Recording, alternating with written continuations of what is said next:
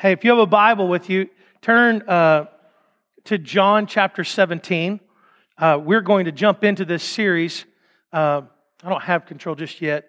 Uh, and verses 1 through 5 is where we're going to be today in John chapter 17. Um, for, for chapter 17, uh, I could, you know, we could, we could live here. We really, really could. Um, we're going to be here more than one week probably at least maybe three weeks. I'll do my best to get us out of chapter 17 in three weeks, but it's just oh so good. And so um, it's a monumental chapter. It's like a it's like a rising mountain peak coming up in the New Testament. Uh, some of us know what that's like. Depends where you've grown up. If you're from Kansas, forget it. You don't know what what I'm talking about, right? Uh, if you've uh, if you're from Poto, you think Poto Hill is a mountain. Listen, God loves you. You know, uh, you know what, what's that church line that people say? Um, uh, oh, bless your heart. That's it. That's what it is. Bless your heart. All right, because that's not a mountain peak, right? And then you go out west and you you see certain things out there, and you go, that is a mountain peak, and you can see it from afar away, and you can see it emerging. And you think, wow, we'll be there in no time. But then you realize there's a lot of land between you and that place. And, and so if you've ever journeyed to something like that, to me, John 17 is that sort of idea. The words are plain, but they're also majestic. Uh, they are simple, as you know what he's saying, but you're mysterious. They're yet mysterious because you don't understand yet what he's saying. Uh, it shows the intricacies, if you will, of the Trinity. Um, the nuance. There's this idea for those who have more of a cat theology instead of a dog theology that, you know, God made us because he was lonely and he needed us. And so we're the sunflowers of his field. There was the Father, the, the Son, and the Holy Spirit. They're the three persons in one Godhead. The, they, God made us for His own glory and to share His glory with us. Thank you, kid who recorded Amen. I have an Amen button when I need it, right? And so here's the point. This is something we are invited into. Uh, we see this, this entrance, this neat uh, intimacy that existed between him and the Father. And also, it stretches across the full view of redemptive history. I mean, uh, Jesus, uh, you think you've understood him. And then you get to 17 and you're like, what? And as you read it, you're just like, what just happened here? Like, what, what is he talking about? And you start realizing he, he reaches back. And so when I've said things like, he is the eternal God the Son made flesh, you start to realize that when we, when we read verse 5, you go, that's where he's getting some of his thoughts. And, and you're going to go, does Lee understand everything about this? No, I don't. Um, this, uh, I think it's A.W. Tozer who said, where there is uh, uh, simplicity and clarity, let there be no confusion. But where there's mystery, let mystery abound. Uh, the way one other guy, C.S. Lewis, said it this way a God that's understood is no God at all and a God that's small enough to understand is not big enough to be praised. So, am I going to understand every nuance of this? No, I'm not. But the scriptures definitely help us understand what we need to catch. And there are uh, several things here. So, let's read the text. John chapter 17, beginning in verse 1. When Jesus had spoken these words, he lifted up his eyes to heaven and said, Father, the hour has come Glorify your Son, that the Son may glorify you. Since you have given him authority over all flesh to give eternal life to all whom you have given him. And this is eternal life, that they know you, the only true God, and Jesus Christ, whom you have sent. I glorified you here on earth, having accomplished the work that you have gave me to do. And now, Father, Glorify me in your own presence with the glory that I had with you before the world existed. Yeah. Feel that out of verse 5. This is an interesting chapter. It's really divided. That's why I said three weeks. There's three easy portions, all right? The first one is himself.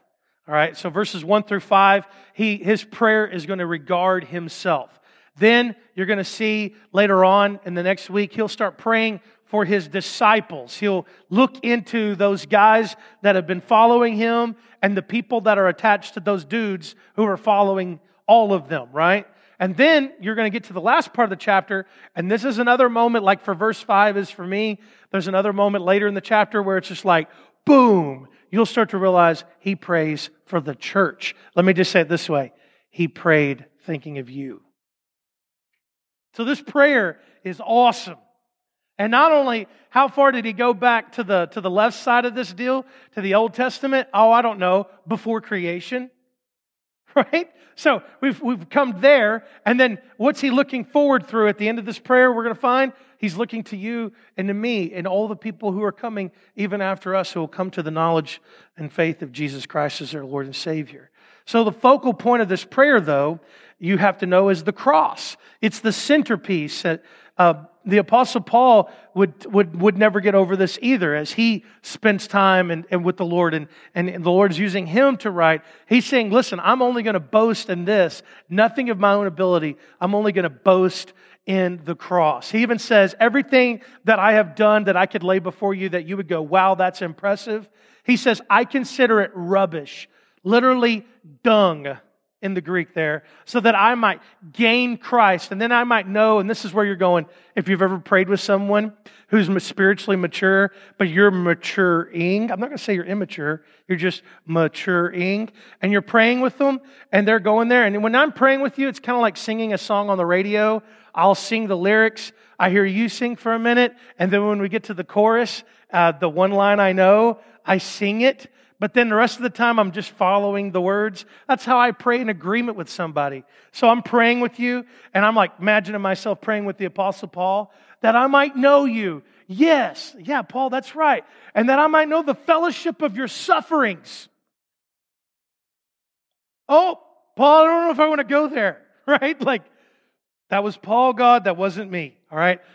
If we need to know this, right? So there's this moment when you follow in prayer that you see this. And, and Jesus is just laid out in John chapter 13 to John chapter 16 this upper room discourse that we took quite some time to go through. And he's been talking to them as a man who knows he's about to go to the cross. And you remember he washed their feet. He's telling them, you know, that they need to do this kind of love for each other. They need to be vulnerable with each other. Um, we went through all of those things. And then now he's saying, hey, let's let us go. It's time to go. But then they still talk some more.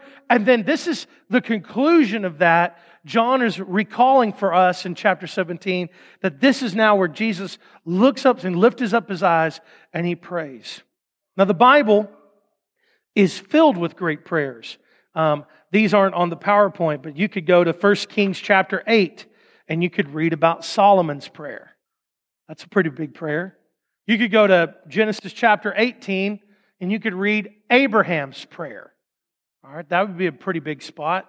You could go to Exodus 32 and you could read about Moses' prayer. But this prayer right here, I would say, is the greatest.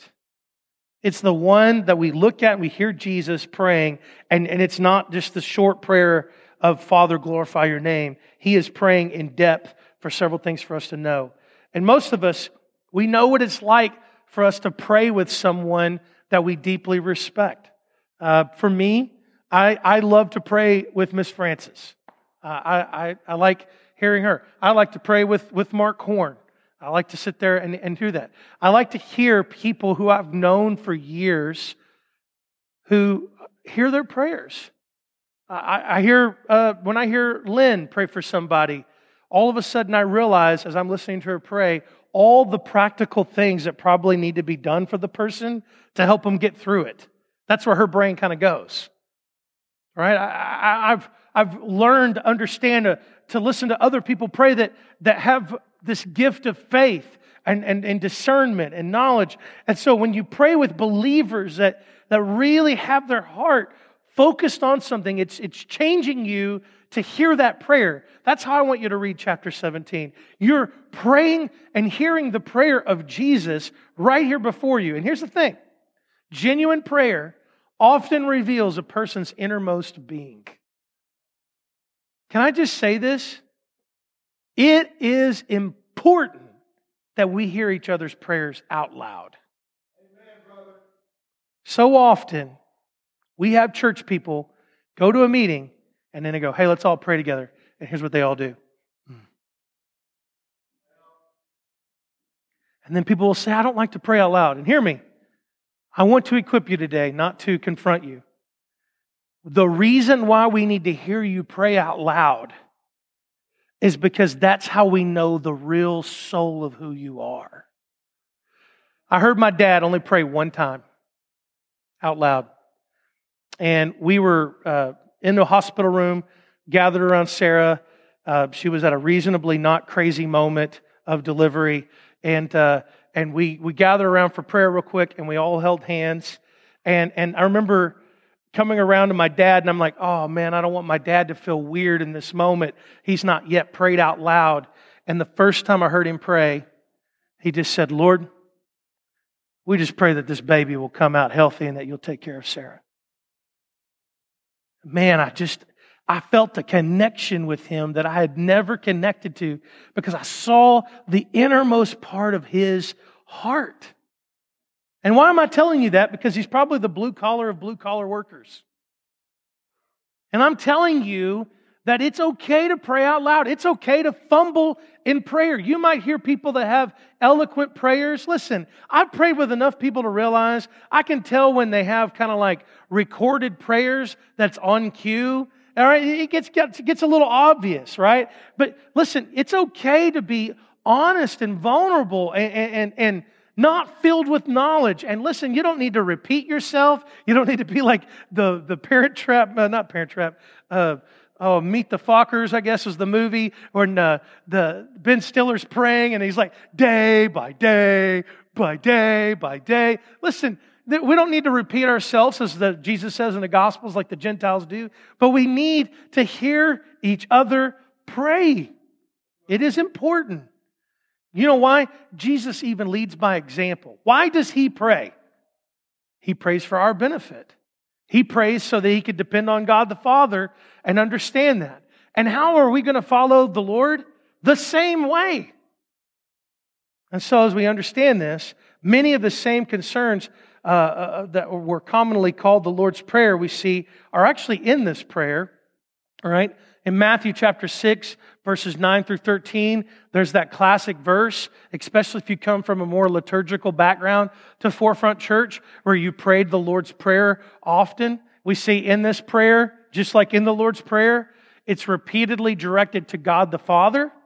So that's why most of the time you'll hear people say, hey, you know, Heavenly Father or uh, God, Father God, Daddy, right? Why, because the Lord taught us to pray that way. There's a recognition of and a concern for God's name. That's in both of these prayers. There's a concern for the work of the kingdom of God in both of those prayers. And there's a concern from, for keeping from evil. A concern for keeping from evil. You know the one thing that's not in the Lord's Prayer, that's in the prayer that the Lord prays in John 17? The forgiveness of debts. Because Jesus had no sin, he didn't have to pray for any forgiveness. In fact, he's there to make a way for you and I to have forgiveness. But there's something different that, as Jesus is praying this. Um, one guy, uh, Trench, writes this The request of our Lord thus given in John 17th chapter is clearly no prayer of inferior to a superior. Constantly there is seen in it, in, in it the quality or co-equality of the speaker with the Father. The two have but one mind. Where the Son speaks, he is not seeking to bend the Father to him. Rather, he is voicing the purpose of the Godhead. And the New Testament tells us that not only does Jesus pray in John 17, and as he starts out these verses, you need to know the New Testament tells us that Jesus has an ongoing, present work of intercession for his people. Um, in fact, these are worth underlining in your Bible. You won't go to hell for writing in your Bible, it's a workbook. And so if you were to Romans 8 34, uh, let me read it to you. He says, um, Who is to condemn? Christ Jesus is the one who died, more than that, who was raised, who is at the right hand of God, who indeed is interceding for us. You could turn even more to the right in the New Testament to the book of Hebrews, chapter 7 and verse 25. Consequently, he is able to save to the uttermost those who draw near to God through him, since he always lives to make intercession for them. Can I just say it this way? When I was a teenager, my youth pastor would make these prayer cards, and it would have my name, and all these other students would have just one name on the card. So you had a card, and, and we had like 250 kids or so in our youth group, and we would have he would have four easy prayers that he would ask the church to pray for that teenager. And the idea was we were going to cover every teenager in our church in prayer, and you were going to commit to pray for one teenager for the entire year. Well, he would do this on a Sunday night because you've uh, you've vetted everyone down at that point, right? There's no pew perchers there on a Sunday night. Like these are the frozen chosen that show up to this meeting, and so he would divvy those cards to that group because he knew they would be faithful to pray. I'll never forget one day I'm in the hallway at the church, and this frail old lady walks up to me and she says, Are you Lee Kemp? I said, Yes, ma'am, I am. And she said, Well, my name is Miss Betty, and I just want you to know I have been praying for you every day for the last two years. Guys, it stunned me. As a teenager, I was like, this woman is not lying.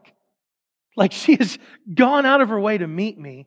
And when she says she has prayed for me for the last two years, I'm going to tell you something. It, it, emboldened me to realize that I should get out and I should be seeking the kingdom of God on my school campus because I've got, I've got her. But then when I found out Romans 8, I had at least two people I had Miss Betty and Jesus.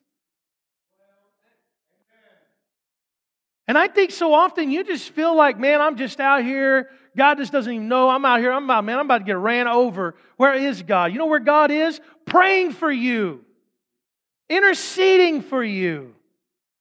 That's powerful, people. He lifted up his eyes to heaven and he indicates this physical posture as Jesus prayed in accordance to his times, and he opens his eyes. Have you ever thought about this for a second? You don't pray that way, probably, do you? I mean, most of us don't. Jesus lifted up his eyes and he prayed all these words in John 17. But I'm going to tell you something about intimate prayer moments.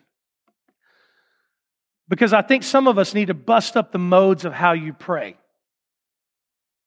Uh, some of you need to know if you're uncomfortable praying out loud, this is super practical. Get by yourself, and when you pray to the Lord, stop praying quietly.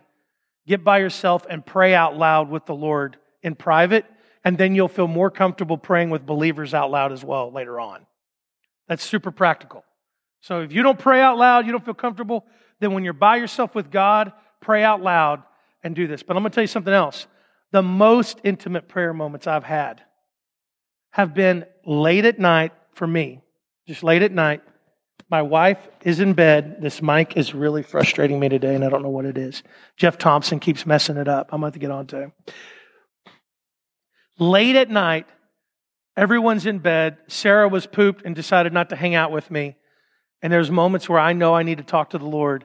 And I, I either imagine myself sitting in front of the Lord and I look at a chair and I sit there and I talk just like He is right there. Or I drive my car and I'm praying and I imagine the Lord Himself is doing it. Listen, before every big meeting I'm about to go to, any big thing that I have to do that I go, man, I wish God's help was with me, you better believe the radio is off, the car is driving, Lee's eyes are open, and I am talking to Jesus like he is in the shotgun, ready to go to the meeting with me, and we're just having a conversation. And that's a moment where I talk and I get quiet, and I talk and I get quiet, and I'm gonna tell you, man, powerful, intimate moments of his presence and the still small voice has been discerned with open eyes, out loud prayers. And I'm just laying it before you because some of you, this would be like so weird for you to try to do. And I'm just telling you, do not be scared of this. This is a prayer, by the way, as we look into the actual context of his prayer, a prayer of confidence. This is not Jesus getting tired of all of mankind. This is not him being fed up, so he's going to pray, but this is him literally praying a prayer of faith and confidence, even victory, even though there's still conflict to be played out. He says, The Father, the hour has come. Jesus is always conscious of what it was unfolding in redemption, and he grasped the fullness of every moment. When you read these Gospels, do you not see that? Like, Jesus is keenly aware every time I read these Gospels of what is going on around him and what is about to happen ahead of him. Why is that important? Because, can I just tell you, Jesus lives, Christ Jesus lives today, and that hasn't changed. If he was that way on earth, he's that way in glory. And some of you wonder, you're like, man, I just, I just wish God knew what I'm going through. Hello, He does. There's not a surprise here. And so if we understand this, these intimate moments in this hour of prayer, what's he saying? 2 Corinthians 5.21 tells us that God made him, Jesus, who knew no sin, to be sin for us that we might become the righteousness of God. You know what the hour had come for? The hour had come to make way for you and I to have a way to come back home. To be at peace and right with Him, the maker of all things. He says, The hour has come, glorify your Son. You need to know that um, not only pagan culture feels this way, probably lots of people, even in our time, feel this way, but the cross was a sort of thing of shame.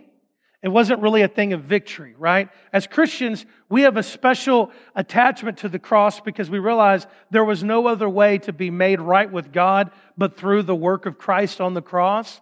But the cross is really foolishness to the world. But the thing is, it, it, the cross is like utter humiliation to the world, but it is an instrument of glorification in God's eyes. Let me just say it the way, by reading the way the Apostle Paul writes this. In 1 Corinthians chapter 1, he says this, beginning in verse 18 For the word of the cross is folly to those who are perishing, but to us who are being saved, it is the power of God. He goes on and he adds this in 23. He says, But we preach Christ crucified, a stumbling block to the Jews and folly to Gentiles. But to those who are called, both Jews and Greeks, Christ, the power of God and the wisdom of God. For the foolishness of God is wiser than men, and the weakness of God is stronger than men. Yes, my Savior may look like a victim, but he was a volunteer. He may look like a defeated king, but he's actually indeed the King of Kings. He may not look like he's in charge, but the reality is he is a Lord of Lords. He is coming again. He is going to make all things right. And yes, he came as a spotless Lamb of God. In the end, he comes as a consuming fire. The way Hebrews would say, it's a dreadful thing to fall into the hands of this holy God who is set apart. And you go, man, sounds like you're really all about condemnation. No, Jesus came so you wouldn't experience that, but you would experience the joy of his return. He didn't come to condemn anybody. He came that the world through him might be saved. John 3 17. And it's our message to proclaim that message. And how different are our prayers than the way Jesus prays? The hour has come. Glorify your Son. What would we have done? One guy writes about this, Myers, he says, in one form or another, we constantly asking the Father to glorify us. Glorify me, O Father, we cry, by giving me the largest congregation in the town, by commencing a great revival in my mission, by increasing my spiritual power so that I shall be greatly sought after, Of course, we do not state our reason quite so concisely, but this is really what we mean. And then we wonder why the answer tarries. In other words, if God answered all of your prayers that you pray, how different would the world really be? We pray for things that if God answered all our prayers, there's still so much suffering and brokenness that would still exist because these things would be answered. It's a challenge for me to think about God show us your glory, revealed to us, God move in. And I don't know if you can relate, but I just, my prayers often are, are, are self focused. They're not focused on Him. And then we wonder why the answer isn't always there. And he says, he says, do this so that I may glorify you. Can I just say it this way? As you look at John 17, especially these first five verses, Christ's motive should be yours as well. Christ's motives should be yours as well. And you're like, yeah, book and chapter. Oh, glad you asked. Philippians chapter 2. I think it says it really, really plainly. Probably one of my favorite books in the New Testament that I learned to preach on when I first get started. Listen to this. Have this mind among yourselves, which is yours in Christ Jesus, who, though he was in the form of God, did not count equality with God a thing to be grasped. But he emptied himself by taking the form of a servant, being born in the likeness of men, and being found in human form, he humbled himself by becoming obedient to the point of death, even death on a cross. Therefore, God has highly exalted him and bestowed on him the name that is above every name, so that at the name of Jesus every knee should bow in heaven, on earth, under the earth, and every tongue confess that Jesus Christ is Lord to the glory of God the Father. You go, man, those are a lot of verses there. Why would you read those verses? But you know what the NIV says? Let this mind be in you that was also in Christ Jesus. Let this attitude be in you that was also in Christ Jesus. And what is the motive? God, give me your favor so that I can point people back to you. And guys, I just want you to hear me today. God doesn't want to steal your joy in life. He doesn't want you to not have fun. He doesn't want you to take on great feats of strength or tenacity. He wants you to experience those things so that you would also be drawn back to Him as the one who's given you the gift of those things. And so these are important things for us to catch. he says, You have given uh, me authority over all flesh to give eternal life. This is why when we pray to, to come to know the Lord, we, we come and we pray in the name of Jesus because Jesus is been given the gift to, of eternal life to give to those who will turn and trust him.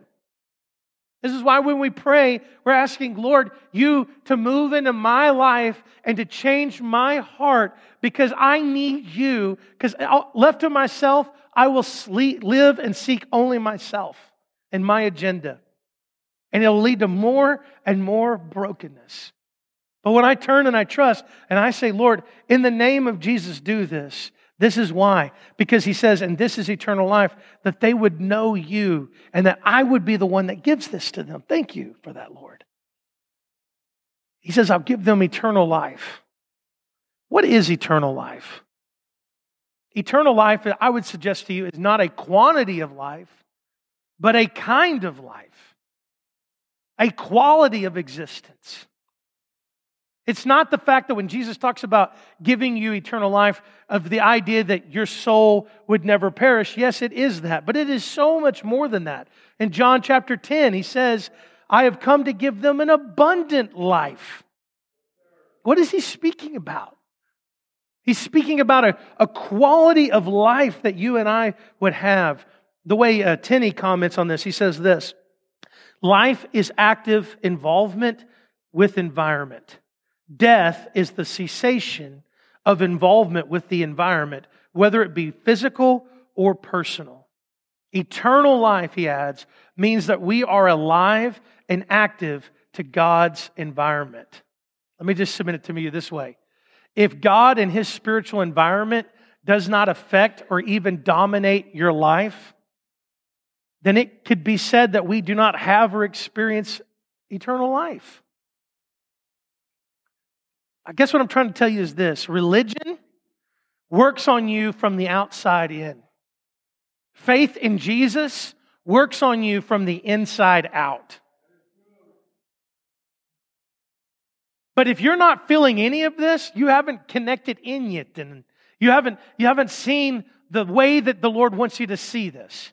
You haven't moved into the, the truth that He's prayed for you that you would know. He says that they may know the, the knowledge, have a growing experience. That's what that indicates. That, that they would not only come to know, but they would get to know God. When I came to know the Lord, there was no ceiling splitting moment, audible voice from glory, fog coming in the room. There was none of that. But it was every bit of me realizing I need to ask Him into my life so that I can have life. Like I'm a dead man walking.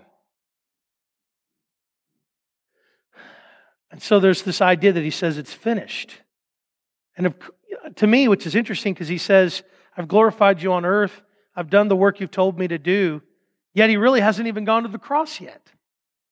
How, how has he done the work the Father's told him to do, but he hasn't done the cross yet? And there's, there's a sense that the work is not finished, yet he's, he didn't wait till his work on the cross was there to glorify God. His life was a demonstration of living a life to glorify God. And guess what we're called to be? Christ like. And he goes on, and to me, since Jesus is the lamb slain from the foundation of the world, Revelation 13 8 says, there is a greater sense in which his work is already finished, completed in the heart and the mind of God, even though it has not yet been done. And this is what I want you to catch. There is, when you follow God, an already but not yet. An already but not yet. He already has given us everything we need to follow him, and the victory is ours, and redemption is complete. Yet we know because we're still here and we're still within our fallen brokenness that it has not yet fully happened. But God speaks with finality and knowing that things are finished even before they're done because he knows they will be. And that is meant to equip us to endure. That's meant to push you to not give up. Throughout this, there's this careful speech in the Gospel of John where, in many ways, John records Jesus referring to his own glory throughout the text. And I don't want to go there and show those for you today. But I guess when I come to these sort of passages, if you're a believer and I come to this text,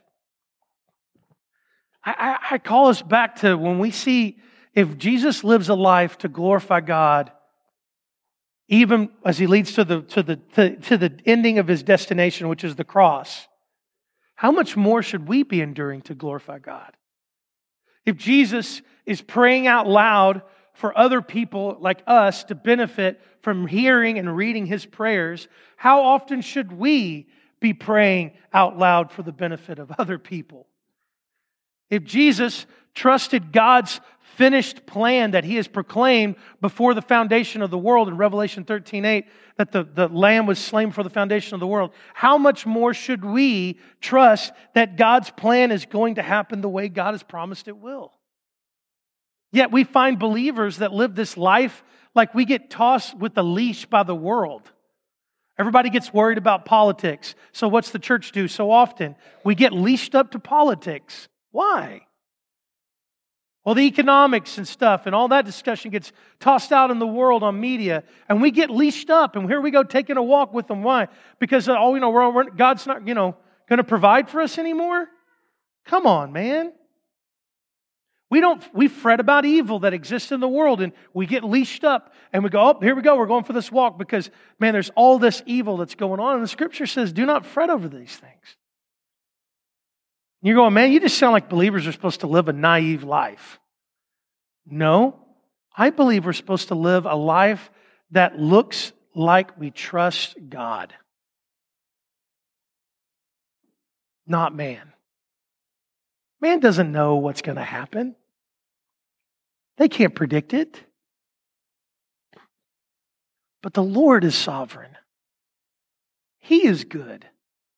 He has always looked over His people, He has always provided what they need. And I just say this no soldier gets caught in the civilian fairs. They have a task on hand. We don't get caught in stupid and foolish arguments of the world because indeed they are vanity. They are a vapor. They're a mist. They're hevel. Here today, gone tomorrow. You know what we will be talking about 100 years from now? The Lord Jesus. My question really now is this Has there been a moment in your life where you have stopped and asked the Lord Jesus to be your personal Savior and Lord? Has there been a time in your life where you moved not just from knowing facts about God, but wanting to know God in relationship, just like you know all the people that are closest to you? Was there a, a point where you've done that? Because here's the point of what Jesus is doing He is praying that everyone would come back to knowing their Creator. And my question is He's prayed for you. Has there been a moment in your life where you have stopped and said, Lord, I'm not going to try to live my life with my strength, my power, doing it my way. I want to glorify you. I want to know you and I want to experience your love, your redemption, your mercy, and your grace in me. And whatever you have, I'm turning and trusting you because I have nothing. Listen, there is no other way to start a path towards what God has for you without coming through Jesus. You have to look to Jesus. There is no other way for you to get to what God has for you until you, you follow that one. So if you're here today and you haven't done that, then man, what's holding you up? What, what is there that could stand between you and the greatest love relationship that awaits for you? I can tell you, whatever it is, it's not big enough. It's not good enough. What will it profit me if Lee Kemp would gain the whole world, everything I ever wanted to do, and then lose my own soul? I pray that you will turn to Christ. Let's pray. Father, it blows my mind that Jesus, you had this relationship of complete dependence upon the Father. And if that's what you needed to make it to the cross, what do we need to make it through what we're going to make it through? God, I pray that we would slow down and read this chapter and, and dwell in the truth that we are not to be cowardice people of God, but you have adopted us into your family. You have sealed us with the promise of redemption. You have set us aside with gifts and talents and abilities to go and do a good work in the lives of the world that desperately needs it. But Lord, I pray that we would feel sent just like you were sent. We would feel sent to do those things with you, not for you, with you, Lord. I pray that we will realize that the greatest adventures of life lay ahead of us but will have to be guarded in prayer. So, Lord, if we have a prayerless spirit in us today, forgive us. We love you. We need you. So, Lord, I pray that there's someone here that it's been a while since they've done that, that they could just take this time today and pray with you. Real, honest, good prayer. Pray that they would be able to set aside some time and have that. But if there are people, Lord, sitting here like a deer in headlights, just wondering what they're meant to do because they've never turned and trusted you. Lord, I pray that in this moment, right where they sit, in this moment, if you're here and you say, I need to know the Lord, what do I do? Then you just pray something like this Lord, thank you for loving me when I've been unlovable. And the best I know how, Lord, I want to turn and I want to trust you. I want to follow you. I want to know you. Just like I know every other person that I care about, Lord, I want to know you because I care about you. And I ask you to forgive me of my sin and be the leader in my life. God, I'm tired. I'm tired of doing it my way. I want your way. You call the shots in Jesus' name. And then you just say, Amen. Father, if there's someone that needs to do work with you and open, honest confession, I pray they will do it. There's someone here that has not trusted you yet. I pray they would fall into grace today. In Jesus' name I pray. Amen.